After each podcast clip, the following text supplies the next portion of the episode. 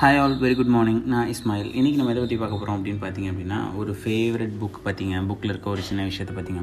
Who will cry when you die அப்படின்னு ஒரு புக்குங்க so நம்ம இறந்ததுக்கப்புறம் நமக்காக ச அழுக எவ்வளோ பேர் இருக்காங்க அப்படின்றது தான் இந்த புக்கோட ஃபிலாசபி இது வந்து ராபின் சர்மா அப்படின்னு ஒரு இருந்தார் இதில் டைம் பற்றி ஒரு சூப்பர்பான விஷயம் இருக்குது இந்த விஷயத்தை பற்றி தான் நம்ம இன்றைக்கி பார்க்க போகிறோம் ஒரு ஸ்டோரி தான். அதுவும் அண்ட் uh, ஒரு ஊரில் பார்த்தீங்க அப்படின்னா ரொம்ப ரொம்ப ஒரு காலத்துக்கு முன்னாடி ஒரு ஊரில் பார்த்தீங்கன்னா ஒரு லைட் ஹவுஸ் இருக்கும். அந்த லைட் ஹவுஸை பராமரிக்கிறதுக்கு ஒரு வயசான தாத்தா இருப்பார்.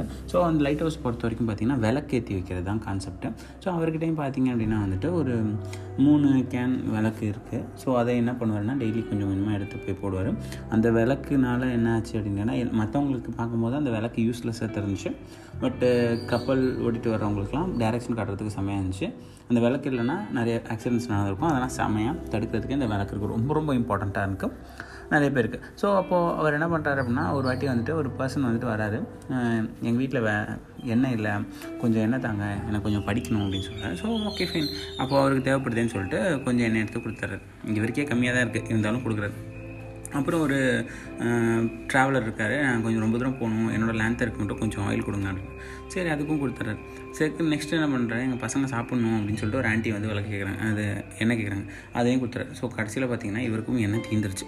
ஸோ ஃபைனலாக பார்த்தீங்க அப்படின்னா அது தீந்தனால லைட் ஹவுஸில் லைட் இல்லை. ஸோ வர்ற கப்பல்லாம் வந்துட்டு ஆக்சிடென்ட்ஸ் நிறையா ஆகுது. ஆக்சிடென்ட் நிறையா ஆகி கப்பல்லாம் உடஞ்சி போகுது. மக்கள் நிறையா சாகுறாங்க ஸோ இதுலேருந்து என்ன தெரியுது மக்களே அப்படின்னா ஹெல்ப் பண்ணக்கூடாதுன்னு தெரியுது சார் அப்படின்பா நம்ம பையன் அப்படி இல்லைங்க.